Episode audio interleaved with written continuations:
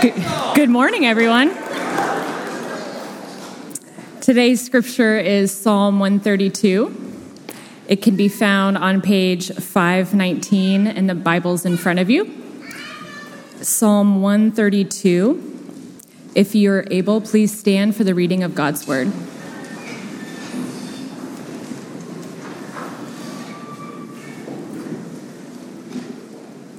A song of ascents. Remember, O Lord, in David's favor, all the hardships he endured. He, how he swore to the Lord and vowed to the mighty one of Jacob, I will not enter my house or get into my bed. I will not give sleep to my eyes or slumber to my eyelids until I find a place for the Lord, a dwelling place for the mighty one of Jacob. Behold, we heard of it in Ephrathah. We found it in the fields of Jaar. Let us go to his dwelling place. Let us worship at his footstool.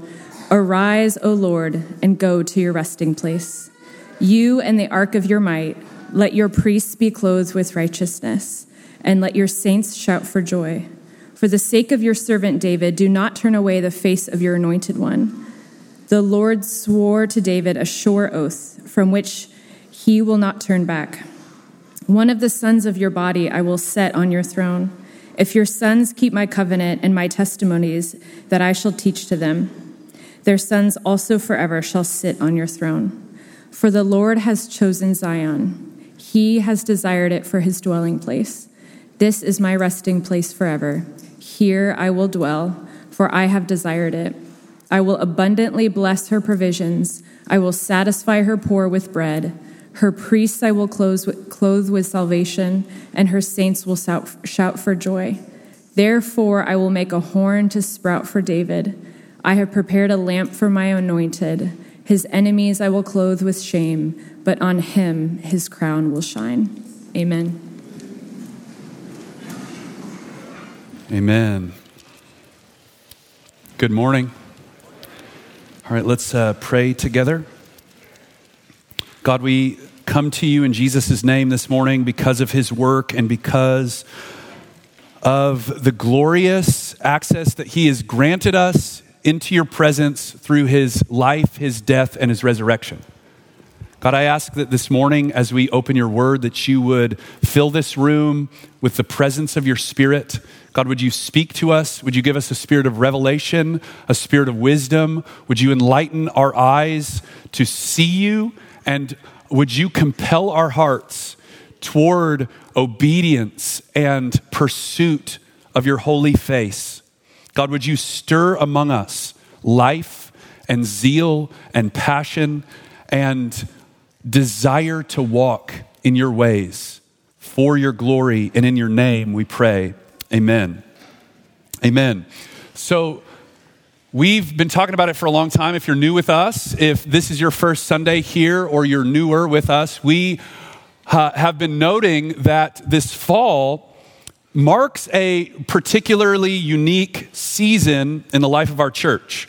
Uh, God has been calling us in this season in a very specific and clear way to pursue His presence and His purposes, the power uh, that he has in himself toward his church as the foundational reality of our church's life together. So, as we enter into a season, a new season in front of us of building and working towards such things, I actually am really excited to close our time in the Psalms with this portrait of David's cry from Psalm 132.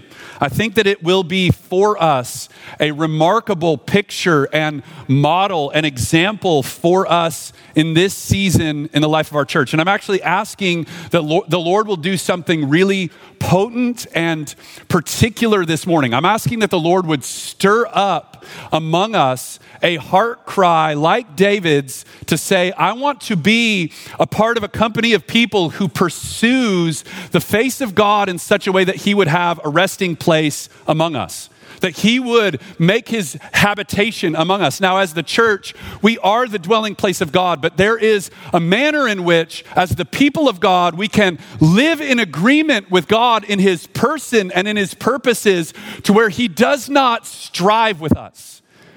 and he takes up his habitation among us. And I am asking the Lord in a very specific way as we kind of enter into this new season God, would you stir up our family? To pursue you in this way? Would you deposit in us this heart cry that we heard read from the beginning of Psalm 132, where David says, I've made this vow before God that I will not give myself rest until God has rest, until God has a place to dwell. Look at letter D. Psalm 132 is a po- poetic retelling in song form of the heart cry that David had to build a resting place for God. And in his context, this is speaking specifically of the temple. You can find that story in 2 Samuel 7 if you'd like to go read that on your own. This also tells the way that David's desire moved God's heart and the things that God promised to David in response to this vow. This psalm, I think, provides for us a remarkable or dynamic portrait of a heart that's gripped with God's purposes. And as we step into this season in our church, I'm asking that the Lord would stir this up among us. Sort of this heart cry like David's, both as an individual levels, right? Our life in God, in the pursuit of Him in prayer and worship, transformation, obedience, that we would see this stirred up among families. How do we orient our time and energy, our relational investment, our discipleship together? In our vocations, right? How we see our stewardship that God's given us uh, in, in our vocations. How we steward our time and our money and our energy oriented around the purposes of God. And that He would do this among us as a church. So that's my hope for today. We're going to just walk through the text itself and then we'll spend some time at the end making a few applications. So look at Roman numeral 2. If you have your Bibles, I want you to open them back up. I want you to look at this in your Bible. And if you don't have a Bible, take that hardback Bible in the pew in front of you. It's yours. Take it. It's a gift from us to you. Write in it, circle things, underline things, put your name in it, take it home with you. We see Psalm 132. Remember, O Lord, in David's favor, the hardships he endured. He swore to the Lord and vowed to the mighty one of Jacob, I will not go to my house or get into my bed. I will not give sleep to my eyes or slumber to my eyelids until. Take that word, underline it, circle it, highlight it, bold it. Do whatever you need to do to make that word jump out to you. It's a massive part of this statement. I will not do these things until something. I find a place for the Lord, a dwelling place for the mighty one of Jacob. The situation of the psalm, look at letter A, seems to be, or most likely is, a song that was written or a psalm written by Solomon uh, likely at the dedication of the temple. So Solomon, David's son, seems to be writing this song as a petition to the Lord to remember both the vow that David made to build the house of God and the promises that God made in response to David's heart cry.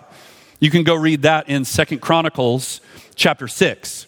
But it begins with this petition God, remember David. Remember in David's favor. Now, I want you to notice something. Very rarely in the Old Testament does a prayer begin with, remember a person. Usually, prayers are what? God, remember your faithfulness. Remember your word. Remember your covenant. Remember your steadfast love. Very rarely are these moments that break in and the petition comes out God, remember this person. Right? In Exodus, we see Moses do the same thing. Remember Abraham. Uh, remember Isaac. Remember Jacob. God, remember these people who, in their weakness and in their brokenness, reach towards you in a posture of faith in such a way that you responded to them by proclaiming your word to them. They went when they didn't have any, any evidence or proof that you were going to show up, and they reached towards you and said, Yes, Lord. Remember that. And we see this here. Solomon goes, I want you to remember on David's behalf this reality. This shows us, I want you to just catch this. This isn't the main point of the text, it's not the main point of our sermon this morning, but I want you to catch this. This demonstrates to us that there are moments and movements of our heart expressed in obedience to the Lord. Now, faith looks like something. The reason I said obedience there is faith looks like something, right? When God shows up and asks us to believe, it always has skin in the game. Right? It always looks like something. It's not just this conceptual reality out there that we give mental assent to it and can check a box. It is concrete. Right? When he shows up to Abram, go and leave everything, and I will tell you where to go, and I will give you a land that I have yet to show you. And Abram goes, Okay and he starts walking. That's faith, right? That is concrete faith, right? There are moments where we see there's movements of our heart expressed in our faith filled obedience that actually matter to God and will be remembered by Him. Look at Psalm 56 here. David says, God, you kept count of my tossings. God, you saw every one of them. All of my tears you put in a bottle. Are they not written down in a book before you? He says, There's moments of my life that you remember. Look at 1 Corinthians 4. Paul says the same thing to the Corinthians. He says, There's coming a day when the Lord will bring to light things that are hidden in darkness and will disclose the purposes of the heart. And all of us go, Big old gulp. Oh no, here it comes. I know my heart. My heart is dark. This is this is not going to be good. He's going to bring to light the darkness and the purposes of the heart. And then what does he say? And then he will give commendation. That means there are things that God sees in your life when you reach in your heart to the Lord in a spirit of faith filled obedience that He remembers, He writes down, and you may never remember them, but He will forever. And it starts Remember David, God. Remember David's hardships we see here, right? We were brought immediately into what did this cost David, right? A commitment to God's purposes in his generation was extremely costly to David. He experienced affliction and disdain from others as he sought to pursue obedience to God's ways in his life. Look at Psalm 69. David writes of this in his own words. He says, It's for your sake, God, I've borne reproach. Dishonor has covered my face. I've become like a stranger to my brothers and alien to my mother's sons. Why? Because zeal for your house consumed me. I got bit with a bug to see your glory established in my generation. A place for you to be honored and exalted and worshiped and loved and adored. And it consumed my vision and I could not shake it. And it made me like a crazy man to the people around me. They, they reproached me. Zeal for your house consumed me, and the reproaches of those who reproach you fell on me. Look at page two. So he goes on, he says, Okay, so remember that David did these things the hardships he endured, how he swore to the Lord and vowed to the mighty one of Jacob. And I just want to highlight this for a second. Why do we get this statement, the mighty one of Jacob, here? Right? It's literally the only place in the entire book of Psalms where God is given this title. And there's only three other places in the Old Testament where this is used. Uh, why is it not um, the, the, the God of the hosts of heaven, right? Why does he say the mighty one of Jacob? And I think there's a really important reality here for us. I think to highlight Jacob in this context is meant to bring like a memory to us of Jacob's two kind of high points in his life as it relates to what we see playing out here. The first is the place when God encountered Jacob at Bethel. Right? So in Genesis 29, you probably know the story. Jacob is leaving, he's fleeing to get away from his brother Esau, who he's swindled out of his uh, inheritance. He's running for his life. And one night he goes to bed, he lays down, and he has this dream where the Lord shows him the open heaven with a ladder coming down to the earth, and angels are going up and coming down and administering the purposes of God. And God stands there and says, I long for a dwelling place among my people. That's the point of it. He says, I am the God who comes and dwells with his people. And the awesome thing about it is Jacob can't do anything to merit it. All he does is go to bed. He literally falls asleep, and God shows up and goes, I'm the God that comes and dwells with my people. Unmerited, unearned. You can't attain to it. You can't reach high enough. You can't jump high enough. You can't yell loud enough. I come to you. Then we get this portrait, the second episode of the life of Jacob, where Jacob wrestles with God at Peniel when he's coming back from his time away and he's going back and he's wondering if he's going to be received by Esau, right? There's these years and it's like, is the, is the water under the bridge now? Like, are we going to be cool? He's going to hate me. I took his birthright and his inheritance from him. And God shows up to Jacob and wrestles with him through the night. We see this dynamic picture that God is also the one, right? He's the one that shows up and says, You can't do anything to merit it. I have to open the heavens and come and dwell with you. And he is the one that desires that his people wrestle with him to experience his blessing. God longs for his people to seek his face continually, right? There's a dynamic, dynamic paradox right here between these two. Number one, God has to come, right? God has to work. Only He can, only He can initiate. He has to open the heavens, He has to put the ladder down, angels have to go up and down upon it. We can't do that. And he goes, Come and wrestle me.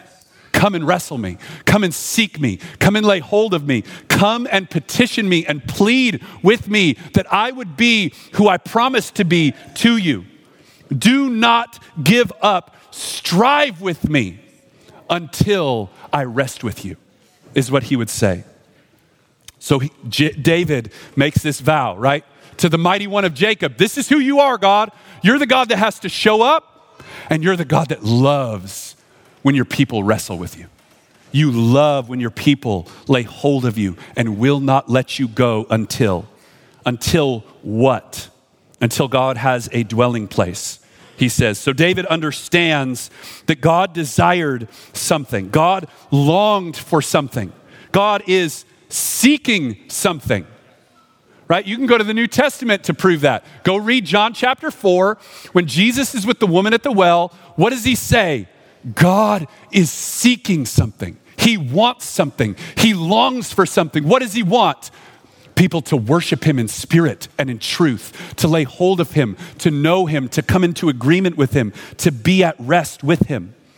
The dwelling or resting place of God speaks of a place where he is not striving against mankind right? This happens more, we see in the scripture, as his people are in agreement with him, both in his nature, that's called worship, and agreement with his purposes, what he promises, that's prayer, right? How we see the paradox begin to resolve here is that God desires his people, a company of people, to wrestle with him in the place of agreement until, until, until.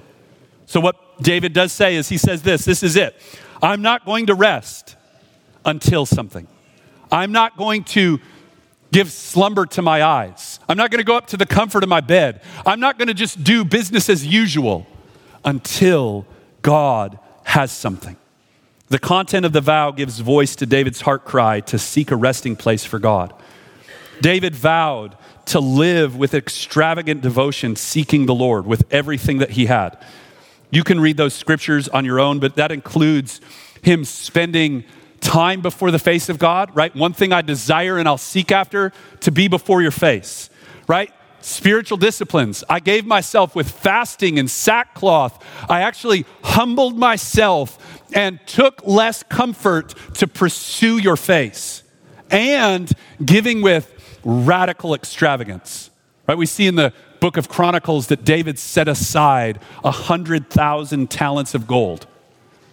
That's more money than anyone on the planet currently possesses. Elon Musk has nothing on that. That's just the gold. And then silver in like kind, then timber and stone and bronze and iron, so much I lost track of it. I couldn't even count it. It says in First Chronicles 22. What we see here, number two, is that David is unsatisfied or was unsatisfied. Something began to lay hold of him in his imagination or in his desires or in his longings. He got bit by a bug that he could not shake. He was unsatisfied with the comforts of the world and the cares of this life. He recognized the futility of wealth and ease and pleasure that was disconnected from God's manifest presence and his kingdom being made known in the world. Right? This is what happens. David goes, I've been doing the math. I have all of this stuff, and God is not at rest among his people. I have this nice house made of cedar and gold and all of this, and God lives in this tent over here. God doesn't have a resting place, and he becomes discontent with anything less than seeing God take up residence among his people. So let's go to the top of page three. You can read some of those on your own. Essentially, where it moves is David goes and finds the ark. He brings it to Jerusalem. He sets it up in a tent in his backyard. God tells him he cannot build the temple. He has too much blood on his hands. Solomon's going to have to be the one that does it. So Solomon actually puts the energy into building the temple. As he's putting it into the ark, he prays the prayer of verses 8 to 10. Arise, Lord, come and take up your inhabitant uh, among us. Take your rest. And the picture there is like God sitting on his throne so that he can establish his kingdom in the world. This is what Isaiah picks up on in Isaiah 66. The heavens are the throne of God, and the earth is the footstool. It means it's the place where he now is in absolute charge. His kingdom is expressed. And we see that happen. Okay, now, Roman numeral three. This heart cry that David has, this longing of his heart, God responds. So we see this in 2 Samuel as well. 2 Samuel 7, David goes, I want to build a temple for God. And Nathan goes, Sure, if that's in your heart, go and do it. And then Nathan goes to bed that night and he just falls asleep and God shows up. And the Lord goes, No, no, David can't build the temple. He's got too much blood on his hands. It's going to have to be his son. But I'm going to do something else. I'm going to give David a promise that will never, ever, ever, ever, ever fail. He responded to me in faith, and I'm going to show up and give a promise to David. So God swears an oath back to David. Look at verse 11. Then the Lord swears to David a sure oath from which he will not turn back. And if anybody in the world doesn't have to make a sure oath, it's the God that hung the moon and the stars and the sun and spoke light into being. He gets to do what he wants and always does exactly what he purposes. He doesn't have to swear an oath. This is for you and me. He wants us to know how serious he is about this. He doesn't need to stand up and take an oath on this. He's wanting you to go, oh my goodness, if the living God who never breaks one jot or tittle of his word made an oath, how guaranteed is this? How guaranteed is this? And it, what's the oath? One of your sons, one of the sons from your body will set on your throne. If your sons keep my covenant and my testimonies that I will teach them, their sons also forever shall sit on the throne. The Lord has chosen Zion and he has desired it for a dwelling place. This will be my resting place forever. Here I will dwell, for I have desired it. So, letter A, after David was forbidden by God to build the temple, he was, in fact, given a promise of a son who would sit on his throne forever. And the beautiful thing about where we get to sit this side of the new covenant is we know the Son of David has come. We know the Son of David has come and accomplished the work and is now sitting on the eternal throne. It's unequivocally clear that Jesus of Nazareth is the Son of David, that God chose to sit on his throne for all eternity. Hear Peter's words on the day when the church was born. This is Peter's first sermon. You want to know the first sermon of the church? It's this it's actually God fulfilled his promise to David. That's the first sermon of the church. Look at this. Brothers, I want to say something to you with confidence about David. He died and was buried, and his tomb is with us to this day. Being therefore a prophet and knowing that God swore with an oath to him, hey, there it is again. God showed up and said, I'm going to swear an oath to you, David. Here it is. Peter remembers, he said, he swore an oath to David that he would set one of his descendants on his throne he foresaw and spoke about the resurrection of Christ, that he was not abandoned to Hades, nor was his flesh given over to corruption. This Jesus, God raised up, brought him to life, and of that we are all witnesses. Being therefore exalted to the right hand of God, and having received from the Father the promise of the Holy Spirit, he poured out this that you yourselves are seeing and hearing. For David did not ascend into the heavens, but himself says, The Lord said to my Lord, Sit at my right hand until I make your enemies your footstool. Let all of the house of Israel therefore know something for certain. And people of God, know this for certain. God has made Jesus both Lord, that means sovereign king, and Christ, this Jesus whom you crucified. So we see in the New Testament that Jesus is the son of David, right? The one that was sworn an oath about, right? There will be one who sits on your throne to order and establish it, to keep it forever. There is going to be a son from your loins who will do this and fulfill this. And we see that it is Jesus Christ. And then God goes on and says, I've chosen Zion. Now, the psalm is clear that God, in his promise to David, chose Zion as a dwelling place or a resting place forever. Now, I don't have time to prove this. We'll, we'll uh, if, if you want to talk about this, maybe we could talk about it another time. But I'm going to make declarations, and then maybe we'll, we'll, we'll get to the backdrop of this at different times. But in the new covenant, we see that this does not speak of a geographic locale. Go read Hebrews chapter 12 right? We don't come to a place that can be touched or laid hold of. We come to the heavenly Zion, the temple in heaven, as we gather together as the people of God, the new Jerusalem, the one that is eternal and standing in the heavens, made without human hands, the one that has been promised to the saints of God as the place where we will dwell with God for all eternity. It doesn't speak of a geographic locale, but rather the type and order of worship that happened on Mount Zion at the time of David. So, something you may not be aware of. There are two mountain peaks in Jerusalem.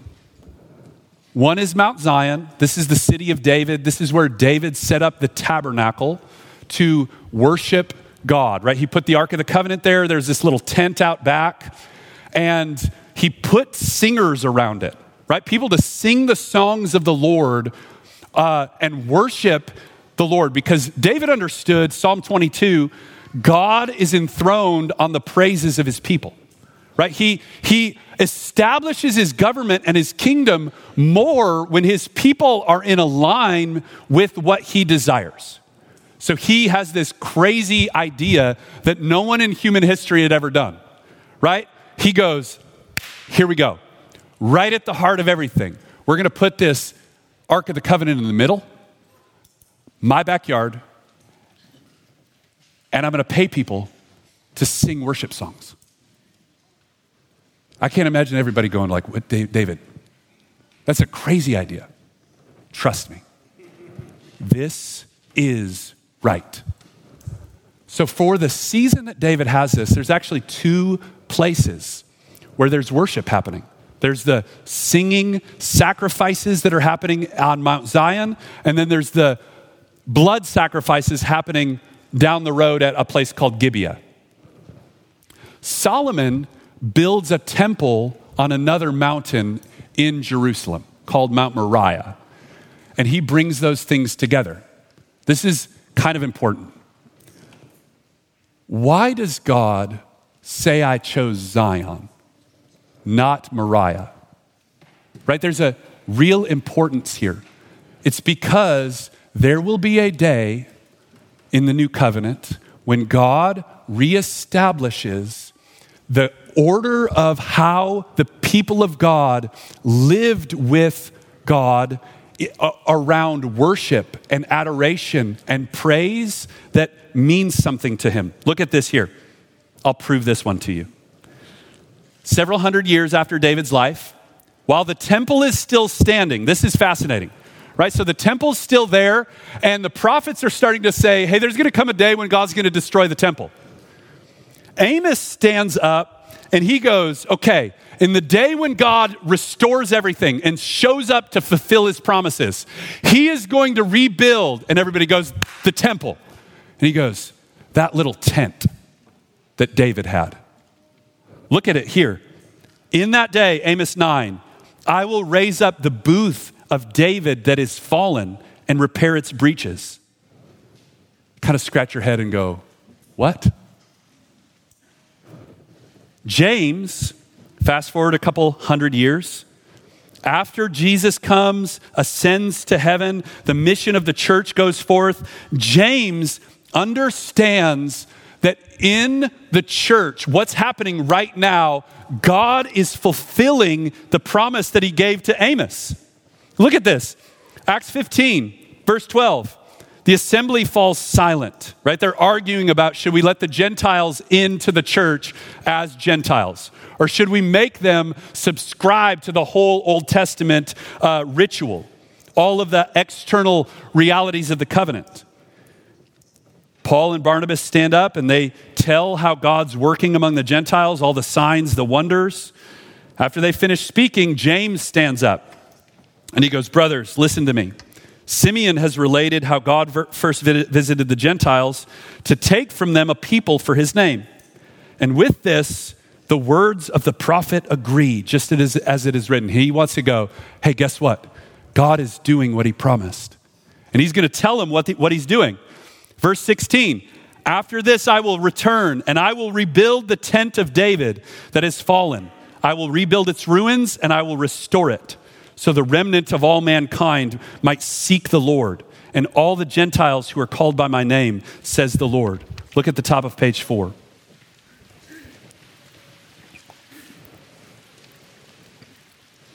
This means very clearly that in the new covenant, the people of God are the tabernacle of God, the temple of God, the place where God dwells, and are meant to be the resting place of God Almighty.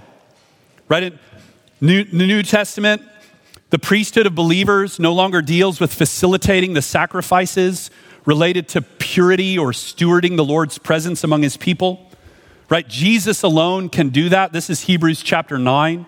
You can read that on your own. But look at number five. This means that the primary place that the people of God, the new temple, the new tabernacle, fill their priestly role is by offering up sacrifices of worship to the Lord, invoking his name, thanking and praising him. This is like incense offered on the altar of the temple. Okay, so we see this. Now, I want to make some application for us. Look at number four here. I think that God desires to manifest his presence and his purposes among his people. That's not a crazy statement, right? Right? We see all through the New Testament. Go read Ephesians chapter 2. We're being built up into a dwelling place of God, right? We are one spirit with the Lord. 1 Corinthians chapter 6. God desires to manifest his presence and make known his purposes among his people. That's like maybe the least controversial thing that you could say.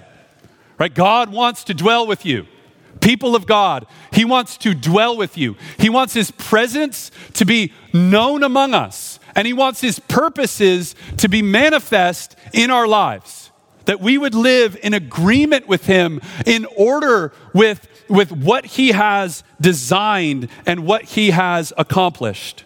He has, in Christ Jesus, provided for us the gift of salvation, right? He has saved us. If you are in Christ, you have been saved and set at peace with God. He's given you access to his presence. He's placated his own wrath against you in the death of his son. And now he has poured out his spirit upon the church. Let her be still. God desires that his people would live in agreement with him. Okay, so here is this dynamic paradox at play. Let's go back to the God of Jacob. You could not save yourself.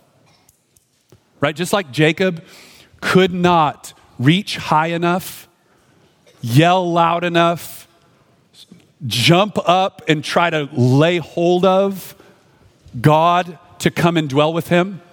You cannot save yourself. Right? None of us no, not one of us is good. No, not one.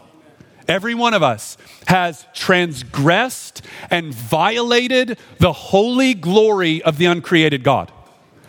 In our nature, we were born, and we willingly all chose that way.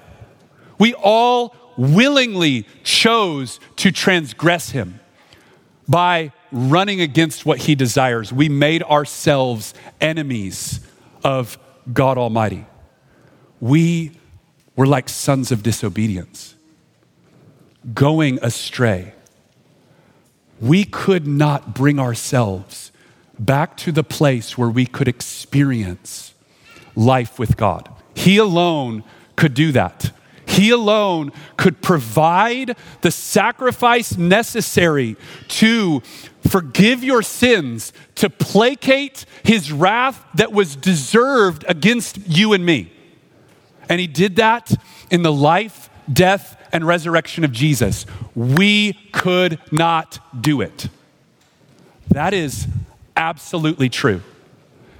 And God still desires that you would wrestle with him. Those things can both be true. We, we live in a day where we have a real hard time holding on to two things as true at the same time, right? We really do. We have a real hard time holding on to more than one thing as true. Both of these things are true. God alone saves you. And if you don't put your faith in Jesus, if you're in this room this morning, you are an enemy of God. You are outside of his family. Now, there is an invitation to you to look upon the Son of Man on whom the angels of heaven ascend and descend, who has been lifted up, uh, stretched out on a cross that you might have life in him and him alone. That invitation is open to you today. You can only come in through him. But, family, do not miss that God loves to be wrestled with. He loves it. He wants us to seek to lay hold of Him and His promises and go, God, this is who you are. This is who you are. This is who you are. This is what you said you would do. This is what you said you would do. Would you do it? Would you do it? Would you do it? We don't see yet in our city people coming to know him. Right? The fact that there are lost in our city should provoke in us a wrestle with God until God manifest your kingdom in this place. Bring people who are far off and who do not know you, who hate you, who are running headlong into a life of eternal separation from you. God, would you pour out your grace and glory in such a way that you would bring mass salvation in Kansas City. God, would you do it? You've done it before. We've heard of your works. Would you do it again? Would you do it again? Would you do it again? I'm not going to rest until you do it, until you have a resting place in this city. God, there is sickness and brokenness and relationships that are wounded and marriages that are hurting and children that are wayward and people who are oppressed in addiction and anxiety and darkness. God, we don't want that. You don't want that. God, would you break in with your light and your power? I'm not going to give you rest until we see your healing power at work, your delivering power at work, your voice leading and guiding your people. God, would you do it like you've done it in the past? Just like you did in the past. This is what God is calling us to. This is what is in front of us. God still desires for his people to wrestle with him to see his kingdom made known in specific places. Look at a couple verses here. Letter C. God declares that he waits to be gracious to his people. God promises that a posture of repentance, which is turning to him in agreement, will move him to respond in seasons of refreshing and renewal. He promises that he will dwell with those who are lowly in heart and tremble at his word just hear a couple scriptures over us this morning. Therefore, the Lord waits to be gracious to you. That implies he wants to do something. God wants something. He wants to move, he wants to work, he wants to act. And it's not, God isn't like a holy vending machine, right? Like we just show up put our stuff in, pull the lever, and He gives us what we want. What God longs to do is to grip your heart and my heart with a vision for what He has promised because He wants us to come to Him and go, God, this is who you are. Would you do what you promised to do?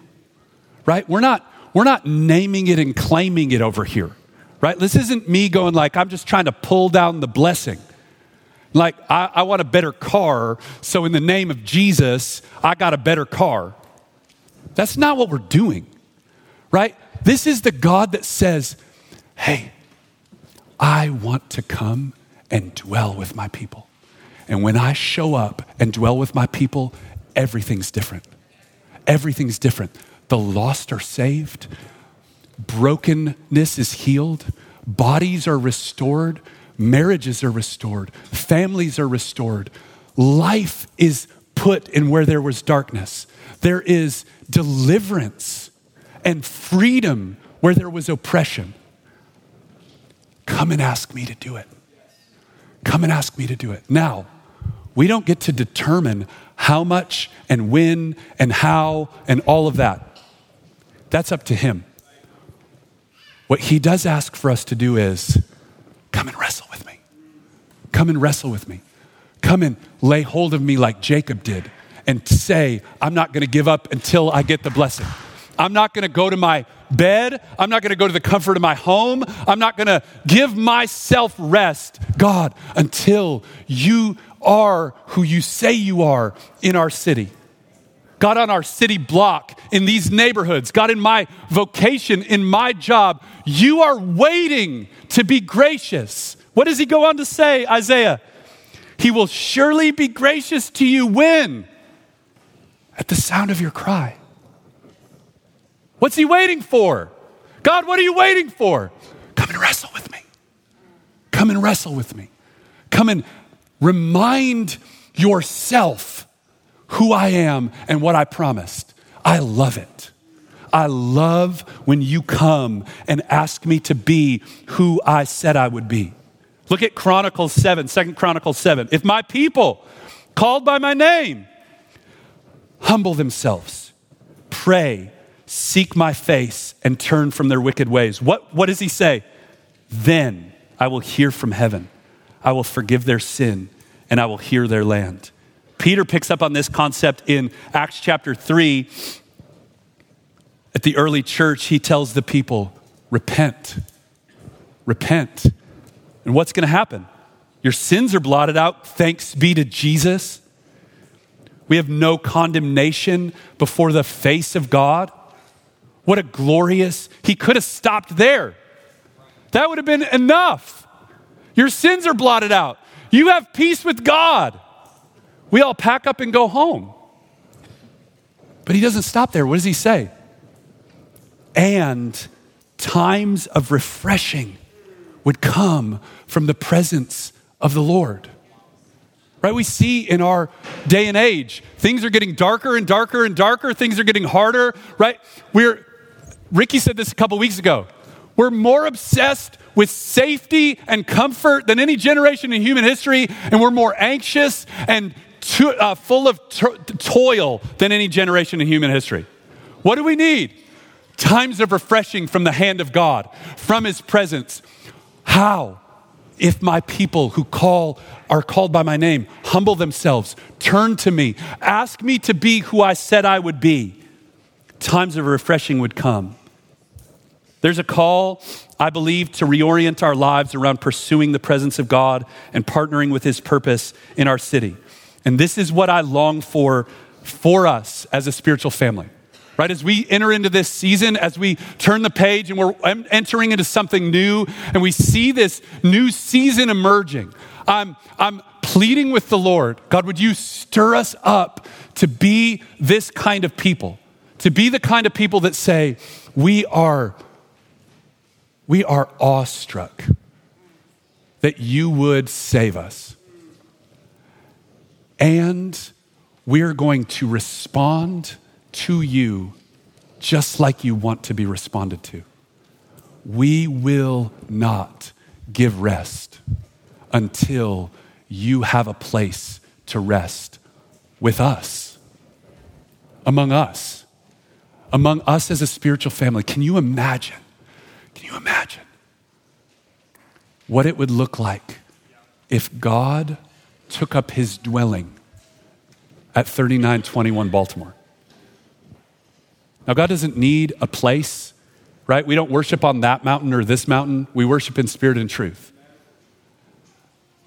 What if the people of God who worship here became in real ways I'm, I'm talking about manifest, tangible ways. We are ultimately, essentially, right? We are the dwelling place of God. What if God took up dwelling with us and his kingdom was made known and his power was made known and his life and his truth and his grace was made known in remarkable ways in this next season? What if he would stir up our hearts to not let go until? Amen.